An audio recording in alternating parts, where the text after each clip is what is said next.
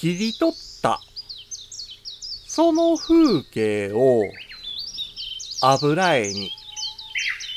変身させてアートに変える。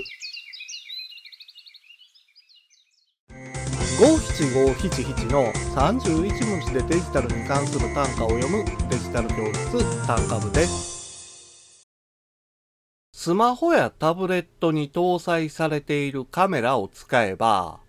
誰でも簡単に綺麗な写真を撮影できるようになりました。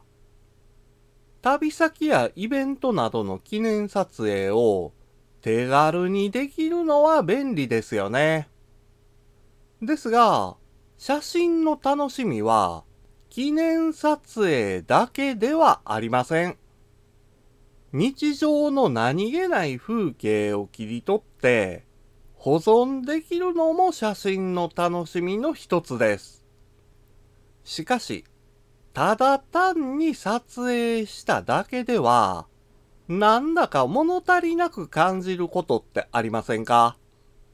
それなら、撮影した写真を油絵のように加工できる、ブラッシュストロークというアプリを使って、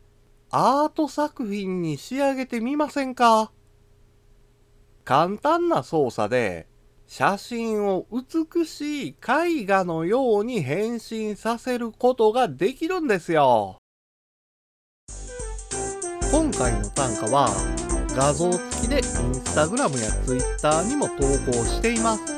また、デジタル教室ではアプリやパソコンの使い方などの情報をウェブサイトや YouTube、ポッドキャストで配信していますので概要欄からアクセスしてみてください。デジタル教室単価部でした。